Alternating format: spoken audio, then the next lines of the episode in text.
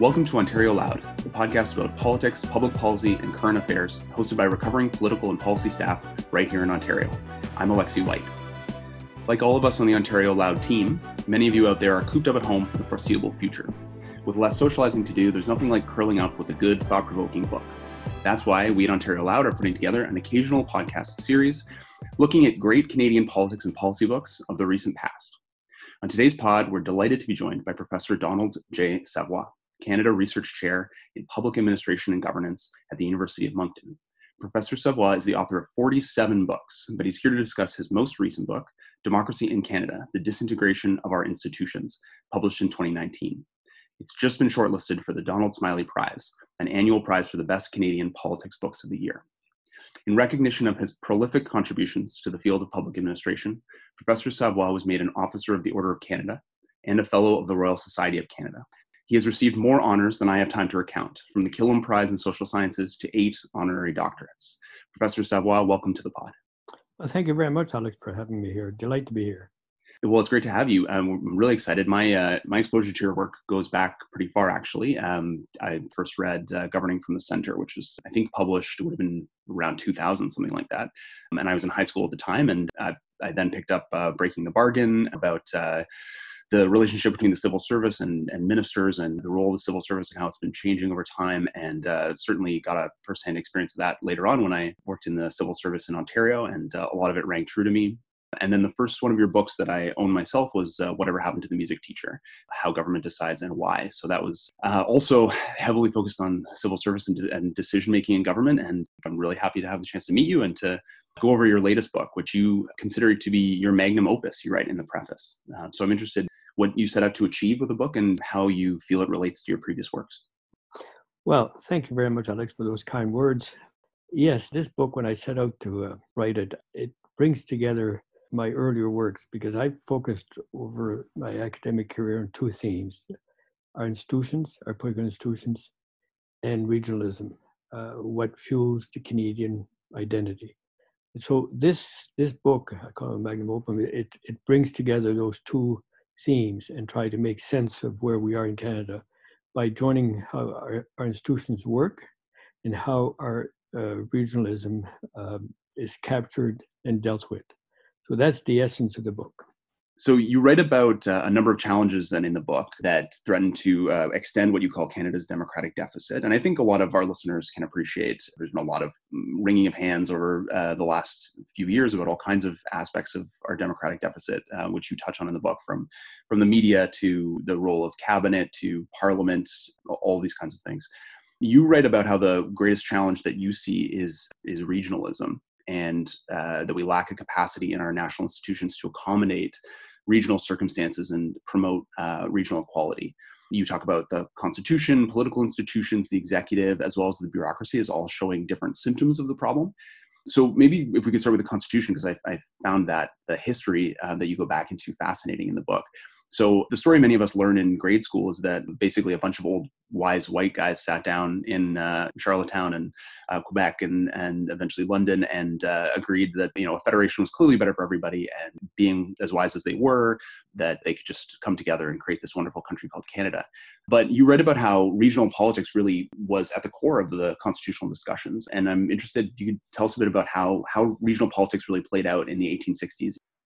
Well, great question if you go back in the 1860s, Quebec and Ontario could not make it work. They had a dual majority. Uh, they, uh, the capital kept moving. It was a moving target. The government couldn't survive. They just could not make it work. They came to the conclusion, and, and actually they were quite wise. Sir John, Sir John A. Macdonald and Sir Georges Etienne Cartier came to the conclusion that they would have to look elsewhere to make it work. So they looked to the maritime provinces and say they could become the honest broker. And so they went to Nova Scotia and New Brunswick, came to Charlottetown, and uh, Prince Edward Island, when they looked at the deal that was recorded in, in Quebec, they said, no, we don't want to be a part of it because it doesn't, there's nothing in it to protect smaller provinces. Newfoundland walked away, said, this, this is not going to work for us. New Brunswick voted against Confederation. Nova Scotia voted two or three times, not in a referendum because that was refused, voted two or three times on Confederation, and all every time Nova Scotia said no. And so the only two provinces that actually said yes with any degree of enthusiasm was Ontario and Quebec, and principally Ontario. And Confederation worked very well for Ontario and still does. And so when Western Canada became alive and so on, the Buffalo province, as it was then called, Alberta, Saskatchewan, and part Northwest Territory said, we would like to join Confederation. And the government in Ottawa said, well, uh, you can join, but not as a big province like that because it will challenge Ontario. So you have to split. Hence, that's why we have Alberta and Saskatchewan and the Northwest Territories. So this country was really designed by Sir John Macdonald and Sir Georges Cartier to solve their problem. And they brought in the other regions as honest broker. In 1865 66, nobody would have believed that Ontario and Quebec would join forces on any issue. So they felt they'll be it'll be deadlock. The maritime will be played to their advantage. Well, Ontario and Quebec have learned to work with one another quite nicely. And so uh, Sir John Macdonald and Sir Etienne Cartier looked for institutions. They went to England and they said, let's bring English institutions to Canada. Unlike the Americans, Americans started from scratch. We got to we got to build institutions because we broke away from England. Those institutions don't work for us, so we they came up with new institutions. We did not. We essentially brought those institutions lock, stock, and barrel, and so we have a Senate that looks like the House of Lords. And so we haven't built in into our entire constitution, into our institution, a capacity to speak on behalf of the regions. If you sit in Ottawa, the world starts in Quebec and ends in Ontario. That is how Western Canada and Atlantic Canada feels. That is not how Ontario and Quebec feels, obviously. But that's been the essence. As mm-hmm. I think it's Robertson Davies that says, uh, we don't have a Canadian identity, we have regional. And so we've made up arrangements to deal with regional tensions, and some have been fairly costly. That's great. I think you you note in the book at one point that Sir John A. Macdonald actually anticipated that the provinces could cease to exist over time, and he actually envisioned a like a unitary Canada um, maybe skipping ahead to the last half of the 20th century, you write about hyphenated federalism, and you just mentioned that we've come up with all kinds of ways to kind of get around the problems that were embedded in the Constitution, especially when it comes to regionalism, not having these these effective institutions from the start to deal with the the stresses of, of different regions across the country. How what is hyphenated federalism or hybrid federalism, and what have its um, impacts been on our our democracy over sort of the past 70 years or so now? Excellent question. I love it. Yes, let's go back to um, the early days. Sir John Macdonald didn't want a federation. It's clear. He said it. He wasn't. He didn't hope for unitary. He actually predicted it. He said, "We, we, this, this federation is, is going to evolve into a unitary state." That is really what he favored because he didn't see any wisdom of having a federal system. In fact, if you look at the BNA Act, it gave Ottawa the power to disallow provincial jurisdiction. They were essentially colonies, much like Canada was colony to uh, to Great Britain, well, the provinces were viewed as very junior partners. When when Sir John Macdonald went to Nova Scotia to deal with discontent uh, about the federation, he didn't even talk to the premier. He didn't even look at the premier. He looked. He talked to the local MPs because he didn't think that the premiers had any voice, any credibility. Now, the Canadian Constitution, as written, is very rigid because we didn't, we couldn't look to uh, you know to Great Britain because its constitution is not written. And so they never came up with a way to amend the Constitution. I've called leading you know, historians to say, why was that left out? Nobody really knows. So we can only left to speculate that Sir John. Macdonald said, well, it was, a, it was legislation from the British Parliament. If it needs to be amended, it'll be amended. Who cares about the provinces? And so because it was rigid, because we couldn't really amend it, because we realized over time that the provinces were the key players in social policy and education, healthcare, and so on, the provinces were left with very little funding for their responsibilities. Ottawa had a great deal of funding. So, in, in order to deal with the situation that you couldn't amend the Constitution, that you had to deal with enormous economic challenges, they came up with this plan that still applies to this day of signing federal provincial agreements whether it's in Medicare, whether it's in economic development. There was a time, less so now, but there was a time there was there was not a government department in the province of New Brunswick that did not have a federal provincial agreement. And so what does that do? Well, it solved the problem. If you want to get things done, if you're dealing with a depression, dealing with, you know, enormous challenges, well, you can turn to federal provincial agreement, and that's what we did. And that's fine. It solved the rigidity of our constitution. The problem is that for democracy, it created new challenges ministers, politicians to this day still don't know the finer points of what's getting done because it was like negotiating a treaty. So the province of New Brunswick, the province of Ontario went to Ottawa and negotiated programs. And so if ministers or House of Commons wanted to ask questions, said, well, this was negotiated. We can't undo that. And so it's not that simple. It's not a, a government program, it's federal provincial program. So to, to amend it, to change it, to undo it, to do it again, requires all kinds of negotiations. It puts policymakers in the back seat. And so the price to pay in terms of accountability, in terms of transparency, is pretty high. That's the price to pay. Hyphenated federalism solved the problem of how to get things done, but it created a new, created a new set of problems.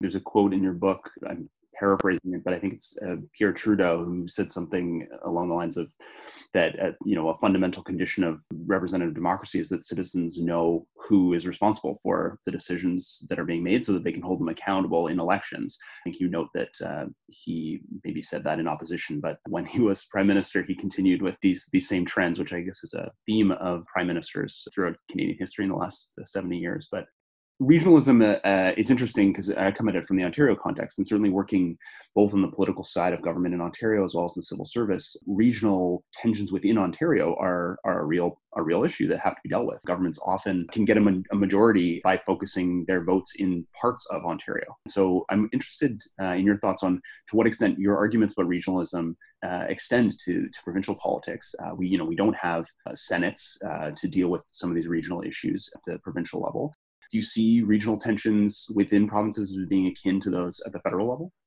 Absolutely. And the point you made about Ontario, absolutely, that was made to me by an Ontarian, a very senior public servant from Ontario, who said, well, your, your regionalism applies to Ontario just as much as it applies to the Federation because Northern Ontario has as many problems with Southern Ontario as Atlantic Canada or Western Canada may have. Point taken it's not strictly an Ontario phenomenon as well, because I can tell you with certainty that Cape Breton does not feel part of Nova Scotia. There's tremendous tension between Cape Breton. In fact, a few years ago, Cape Breton sought to become a separate province. So our institutions are geared for first past the post, the majority. The majority votes happen to be where people are. And so there's little capacity in our institutions to deal with regionalism, unlike the United States, unlike Australia, unlike Russia, unlike Germany, where their institutions are designed to accommodate regional issues much, much more readily than our institutions. Uh, and and what about urban and rural divide? You know, there's there's a lot of people who will say, well, sure, the Liberals didn't win a lot of seats, you know, west of Ontario in the last federal election, but uh, there are a lot of places where they, they perform quite well. They may not have won a plurality of the votes, but especially in urban areas, there are a lot of people voting for the NDP and for the Liberals in Calgary and Edmonton, for example. No question, you're onto something, Alex. No question about that. I would go even further. We often talk about economic challenges uh, in Atlantic Canada. The unemployment rate in Moncton and Halifax equals that of Ontario, equals that of Hamilton. And so the issue of economic challenges in Atlantic Canada, and I suspect in Western Canada, is less about Atlantic Canada versus Ontario. It is more about rural Atlantic Canada versus urban Atlantic Canada. Mm-hmm. And so, and the same applies in the province of Ontario. You have rural areas in Ontario that are having some pretty serious challenges, as well as Quebec and as well as the western provinces. So the divide is as much urban rural as it is Ontario versus you know versus Western Canada. And so, but it comes back to the it comes back to the basic issue of how our institutions are built. If you're leader of a political party, you want to win power in Ottawa, and you have your posters at court, your key advisors, they will tell you, and they would be right in telling you, that you win power in Ontario and you win a majority government in the province of Quebec. What that means is that we don't have a capacity, again, to speak to the smaller regions, the smaller provinces. You win Toronto, GTA, Montreal, Vancouver, you win government, you win power. And and once once that's done, once you arrive in Ottawa, your influence, your key policymakers are urban, from urban areas. You overlay that with your senior public servants who happen to have gone to university, University of Toronto, or Queens, or University of Montreal. Uh, you overlay that, which have a more of an urban bias. So the, our whole institutions have this bias. and and and there's nothing to counterweight to act as a counterweight to that bias. That's the issue. It applies to urban rural as much as it applied to different regions of the country. So maybe if we can turn a bit to politics, maybe we can talk a little bit about the concentration of power that you've documented for many years now in the prime minister's office. Uh, and I love you re- refer to uh, the prime minister and his courtiers, because uh, I don't think people use that kind of language in government, uh, but I, I, I, like it a lot. As you, you talk about uh, not just in your latest book, but in your books previously, going back for a while now, how this has caused an erosion of other critical democratic institutions. Uh, it's affected parliament, it affects cabinet, but you also write about the sorry state of political parties in Canada. So, for instance, there's a growing reliance on polling and branding among those courtiers around the prime minister, and so less of a need perhaps to rely on your strong regional cabinet minister to, to have their finger on the pulse of a, of a specific region or even your local MPs to tell you uh, what's going on uh, in their areas and the leader also now as a result of this branding approach and what you call the sort of the continual uh, election campaign that we're always in now the leader more and more defines the party rather than the other way around with the, the party defining the leader. So how has this all changed the role of political parties in our democracy and and how do you see that as adding to the democratic deficit that you that you uh, talk about? Well it's had a profound impact. You know there was there was a time and your listeners even the younger ones will remember it, there was a time when we had some pretty powerful personalities, whether it's Allan J. MacEachen in Nova Scotia, Don Jamieson uh, in Newfoundland, Jean Marchand in Quebec, Otto Lang in Saskatchewan, David McDonald, John Turner, Ontario. You had some very powerful, Eugene Whelan, we knew who, what he stood for. Uh, they brought to the table their own brand, their, own, their own biases, their own views. I challenge your listeners to think of powerful regional personalities now. They're not allowed there's only one brand that, that's allowed. That's the Trudeau brand or Andrew Scheer brand, or it'll become the Peter MacKay brand. So powerful regional personalities are not tolerated. And so that reflects on the ability of political parties to recruit talent. And so political parties are left to be election day organization, little more. They're left to raise money, and that's about it. And members sense that. So there's a collapse in membership you know, in terms of political parties, and this has been well documented. The reason is very simple. Why would somebody join a political party? I've heard from people who read my work and so on have told me, I don't want to join a political party because I because if I do, I'll be penalized. If I do, I will not be. Now it works against you to get any kind of appointment. If you become targeted as a partisan, it haunts you for the rest of your life. If you're a liberal once, you're a liberal forever. And so we've debased our political parties to such a point that we they've become shells of what they used to be. They've become they're there to raise money.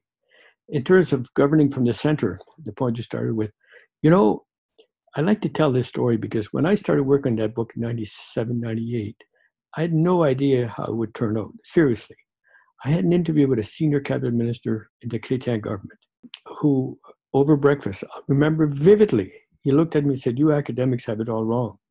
Cabinet is not a decision making body, it's a focus group for the prime minister. And that jarred me. And then I started doing interviews in Ottawa and so on. And sure enough, that's what it's become. Now, two different governments, two different political parties, a war in Afghanistan. In both cases, it never went to cabinet. Imagine that. I mean, if you go back to the Pearson era and so on, there was a time when cabinet mattered. It matters less now again because of the brand. If you hurt the Trudeau brand, you hurt the government.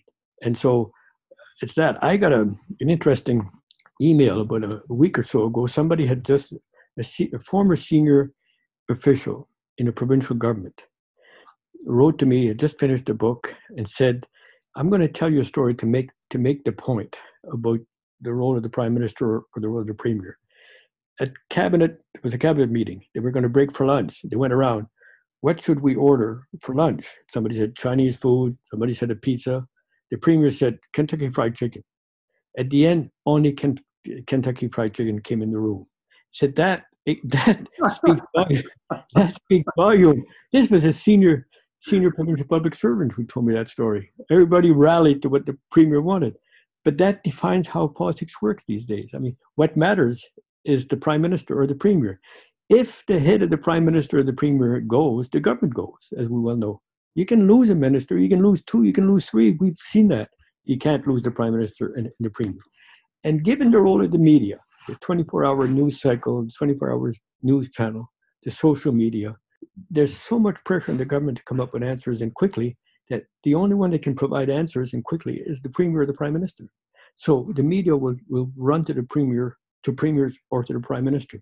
Hence, ministers are playing second fiddle and I, I, agree with all of that, um, and I've seen it myself to, to, to the large extent in the Ontario context. But I think one of the the interesting pieces of your book is you explore other countries uh, with similar parliamentary systems where they have not seen the level of control over backbenchers, the level of control over cabinet that the, the center of government has. Certainly, these these changes, the the centralization of power, is uh, something you can trace in in Britain, in Australia, for example. But um, they are still much more willing uh, to speak out against their parties in those in those parliamentary systems. So what what is it about Canada? Why are we why are we further ahead on this spectrum compared to these other places? Well, you're right. We there's been uh, fellow academics in Great Britain and Australia has written extensively about governing from the centre, taken up on the theme and so on, and there's evidence of that. Tony Blair used to run uh, SOFA government. His cabinet secretary, in an interview with me, Robert Butler, told me that the prime minister said, "I want to move the Bank of England away from the influence of government to make it an independent body." And uh, the cabinet secretary told the prime minister, "Well, that's a cabinet decision." Prime minister said, uh, "I'll make, I'll ring around, I'll make some phone calls, and we'll sort that out." It never went to cabinet. So, so governing from the centre is not just a Canadian phenomenon, not by any stretch. However, in Canada, I think that we've pushed it further. The question you're asking, how do you explain that? Mm-hmm. I think an important reason, again, comes back to regionalism. You have to keep a tight, tight handle on regionalism. It can flare up in Quebec. You see it flaring up in Western Canada. In Atlantic Canada, if the region had the economic economic clout to flare up, it would flare up, I can assure you. And so regionalism is something that has to be managed very, very, very carefully. And there's a view in the Prime Minister's office that they're the only ones above the fray, the only ones that can manage these regional tensions that can flare up at any moment. I think that goes a long way in explaining why we pushed the envelope in governing from the center so far. You also make the point that one of the ways we used to deal with some of this regionalism was by having these strong voices in cabinet or even as as MPs, and that and sometimes regionalism can be helped if you have an escape valve like the ability of members of parliament from a specific place to be able to speak up and say look like we you know we're still liberals let's say in this case but but our region is getting a not getting a good deal. Yes and a case in point well there's several cases in point but let, let me give you a couple in the mulroney government don mazankowski had tremendous influence everybody in ottawa knew it Everybody in the bureaucracy knew it. He was called the chief operating officer, the COO of government. When an economic policy was born in Ottawa, he made sure that the voice from Western Canada could be heard. John Crosbie played a similar role in Atlantic Canada. It was very powerful. And so they brought this, this level of uh, commitment to the region at the cabinet table before the prime minister and so on. In fact, Prime Minister Mulroney in the eulogy to John Crosbie made that very point. And so, but we've lost that capacity. It's not a question of political parties. Maz mm-hmm. was a conservative, Crosbie was a conservative, uh, Allan J. was liberal. It transcends political parties. We just do not tolerate regional brands. We do not tolerate tolerate brands other than the prime minister's brand. And there's a price to pay.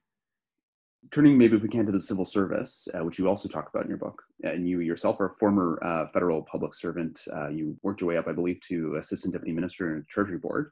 And you've written extensively, obviously, about the public service in a number of your books and the many failed attempts at reform, some of them misguided, others maybe less misguided, but uh, still unsuccessful and I, I, mentioned I myself was a civil servant in the public service in Ontario, and um, your chapters on the public service, your previous books, and the challenges that that you documented certainly hit close to home for me. Uh, particularly in this latest book, you um, you have an excerpt of concerns expressed by young professionals in Ottawa in the public service, and it was it was eerie. Like those those were the exact things that I would speak to my my colleagues, uh, you know, new public servants my age in the Ontario government about and it sounds like not a lot of progress is being made to address some of these concerns. So people have trouble generally understanding why it's so hard to reform the public service. I mean, why why is it so hard to empower people, uh, you know, in line ministries to feel like they're actually making a difference? Why is it so hard to to provide a level of accountability and transparency to the public in Canada without creating layers of bureaucracy and, as you say, people who turn cranks that are attached to nothing at all. Why is this so hard?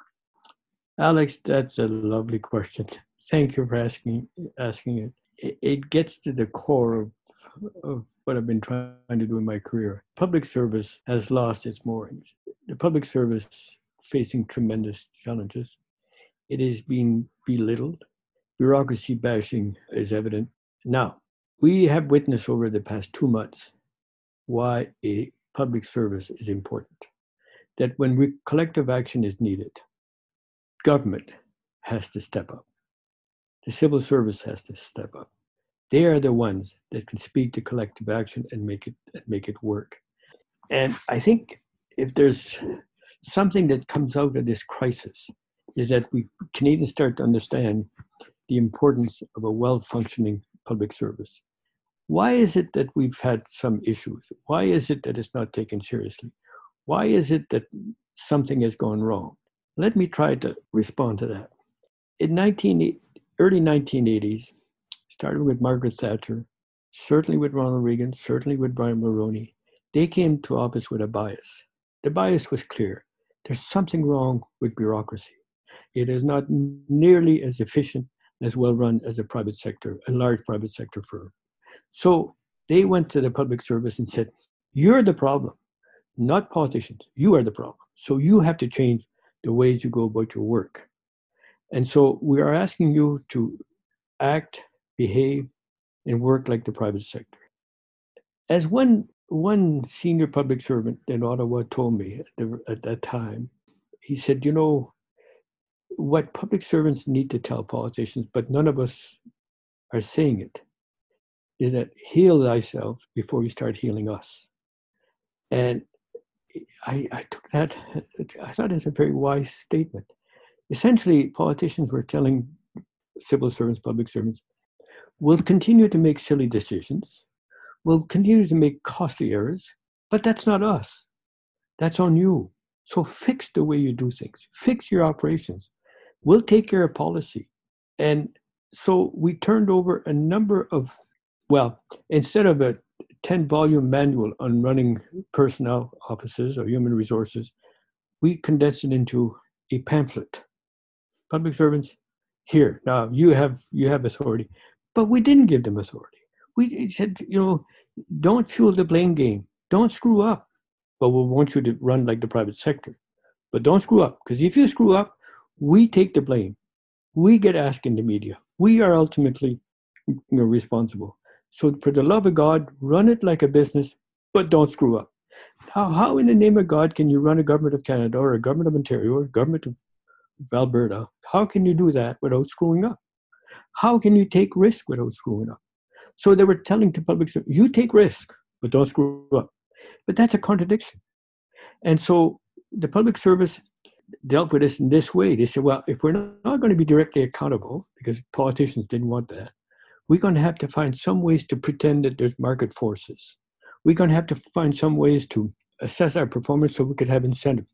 So we started generating evaluation reports and performance reports.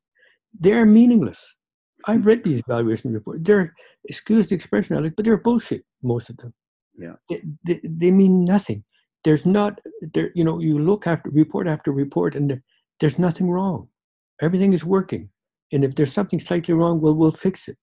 Well, there's no such thing. Performance in government, if you happen not to perform at the task, you don't get laid off. You don't. You just keep on going. And Canadians see that, and Canadians say there's something basically wrong here. So the public service reacted without the tools to take risk and be responsible for it. They started to circle the wagons. Here's a case in point, and it applies to Canada as well. John F. Kennedy was president. He had 17 layers of bureaucracy. Today, Donald Trump has 77. So we've got from 17 layers of bureaucracy in the United States to 77. In Canada, we're, we're done about the same thing. Go in government, you now see a deputy minister, associate deputy minister, senior assistant deputy, associate senior so, uh, associate deputy minister. Go down the list. There are layers upon layers upon layers that we created to mm-hmm. circle the wagons. Now, when Donald Trump, and uh, just so your listeners understand, I am not a fan of Donald Trump. I really am not.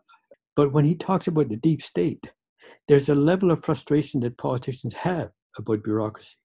Now, there's light at the end of the tunnel. I think the light at the end of the tunnel is that Canadians over the past two months have taken, have learned, have got a civic lessons, the likes of which they've never seen. You have to go back to the Second World War because mm-hmm. we've seen some pretty competent people running collective action in Canada. Yeah, I think you're absolutely right. I, I, hope that that is one of the lessons people are taking away and seeing the. I mean, the people who uh, who question the need for government. Uh, government is certainly making a strong case for why is uh, it is necessary at this time and why smart technocratic solutions are needed at certain times. Um, That's a bit of a long-winded answer, uh, but you kind of you, you kind of got me going with that question because it's a, it's a central question in my work, and you, you got me a bit agitated. But I got long-winded, but that's that's that's how I see the world unfolding. No, it's great, and I encourage everyone who's listening to go back and read. I mean, you, you this is a, a scratching the surface of the work you've done. So, I mean, there's so much more to this question and to to those answers. Uh, and maybe we can bring the things we've discussed together for a second, because I'm interested in sort of if there's a thread that ties together our conversations about. We've talked about cabinet, we've talked about parliament, we've talked about uh, the bureaucracy, our uh, political institutions, we've talked about the you know the constitution, regionalism. Um, so maybe you can sort of help us see like what what is there is there is there something that sort of unites your sense of like what is causing our democratic deficit uh, and unites these different topics we've talked about. Well, we always become comfortable with the status quo. When I say we, I mean all of us. I mean public servants, Canadian citizens. When we have a, a set pattern that's comfortable, we marry to it. We don't like change. We don't like sudden change. And that's human nature. And so institutions are like, in many ways, individuals. They become comfortable in the path and so on. Something happens to jar them. Something happens to say, well, this, this, however we might like this path, however we might like this status quo, we can't make it work anymore. Let me give you a classic point. I mean, Canadian federal Canadian institutions worked fine. The Great Depression, 1930, said, "Geez, this we don't. Our our government, our institutions don't have the tools to to cope with the challenge." And so, what are we going to do? Well, we came up with federal provincial agreements, hyphenated federalism we, we came up with a new path, with a new way of getting things to react to that jarring incident, that jarring development. Now, where, what have we seen that's jarred institutions uh, uh, in recent years? Well, we've seen the 1980s when politicians everywhere on of all political persuasion said, uh, bureaucracy, government bureaucracy, you're not working properly. We gotta, we gotta find a new way, and that's when we get. That explains why we got so many new public management measures that are really not working and make, in my view, are making matters worse. I do think that we, we're experiencing something at the moment, uh, an historical moment that you and I are witnessing and your listeners. I think that will create new opportunities. I see I see this more in a positive light than a negative. Of course, it's painful, but I think it's going to jar us into rethinking a number of things. That's the positive that can come out of this. That's great. Uh, and so, on that theme, sort of looking to the future and where we go from here, you sort of note that in a lot of the solutions to these problems, one of the things that we're going to need is political will. Uh, and that some of the changes that have happened, for instance, the repatriation of the Constitution, happened because of a prime minister uh, taking sort of a single minded approach. I am going to get this thing done. Um, are, do we have to wait for a prime minister to do that to fix some of these institutions. I mean, many prime ministers have preached recently change while in opposition and then backtracked. Uh, you talk in your book about how Paul Martin did that. You talk about how Stephen Harper did that. Now how Justin Trudeau has done that. You write that uh, in short, transformative moments simply do not stand a chance unless prime ministers and their courtiers see merit in them. Are we are we basically stuck until a prime minister comes along who really wants to change the system, uh, or is there a role that political parties can play? Uh, is electoral reform something that that could happen to help this? Um, can the Senate and the and Parliament do something themselves to sort of fix things, even even short of constitutional change or something that large? Well, we are stuck until the prime minister and his courtiers uh, says, "Look, we need to do things differently." We are stuck. A great example was Justin Trudeau. I recall vividly in the election campaign where he told Peter Mansbridge it was ironic. It was his father that started governing from the center. I was delighted he used my term. And he said, "I'm. Uh, it wouldn't be uh, proper if his son undid it." Well, his son did not undo it. His son made governing of center, uh, took it to new heights, in my view. So it is up to the prime minister and his courtiers, not political parties, not senior ministers, to set us on a new path. Is that the only way it's going to happen? Yes, except that it requires circumstances to force prime ministers and their courtiers to say, look, we, we, we need a new path. Much like uh, you know Mackenzie King or even an, an R.B. Bennett said in the 1930s, we need a new path. And so, what are the circumstances that can bring us there? That can force the prime minister and his courtiers to say, this, this, this is going to change.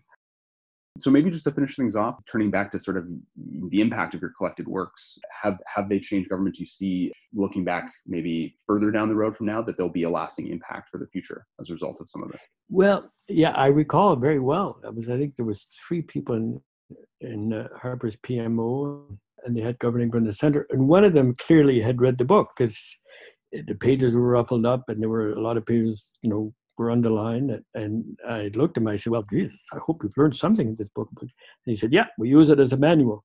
That was not the answer I was expecting, or I would have liked to hear, but but but that's that.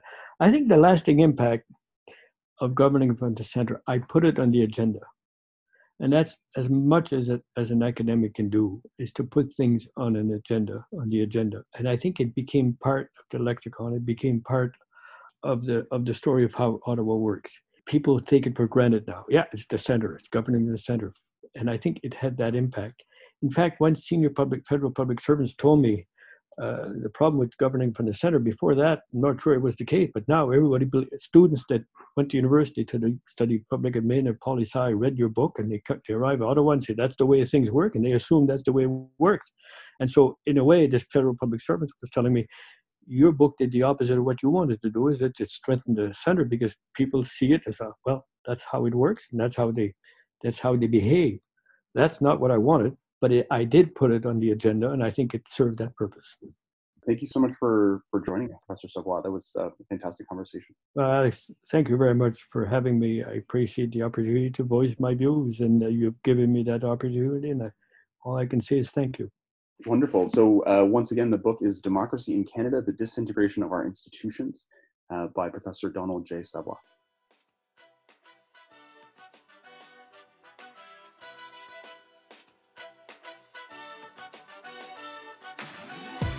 And that was Ontario Loud. You might notice that I am not Alexi White. Remember me? Regular host Chris Martin. We are trying a new, more modular approach to Ontario Loud where you'll hear different people in the hosting chair, and I'm honestly stoked for it if this episode was any indication. I think we each sort of bring different strengths to the table, and uh, one of the things we want to do is start branching into different formats, and also, and this way, we're going to be able to bring you more podcasts. Um, I also got a note from our research volunteer Harman that we should call this series Loud Reads as opposed to Ontario Loud Book Club, the very original title I suggested in the previous pod. What do you think? Let us know on Twitter or, or at OntarioLoudMail at gmail.com. Want to thank Dr. Donald J. Savoie for coming on the pod. That was such a fascinating conversation. We will be back next week with two more pods again for you. First with Green Party leader Mike Schreiner. Then later on, we'll be talking to Liz Stewart from the Ontario Catholic Teachers Federation about their victory in the labor negotiations. Stay tuned for that. Ontario Loud is Sam Mandery, Chris Martin, Alexi White, Alvin Tejo, Guru Matawar Kapoor, Aisha Anwar does our social media. Check out our cool shareables on Twitter this week. Harman Muddy does our research. Stay safe out there, and we will see you next week.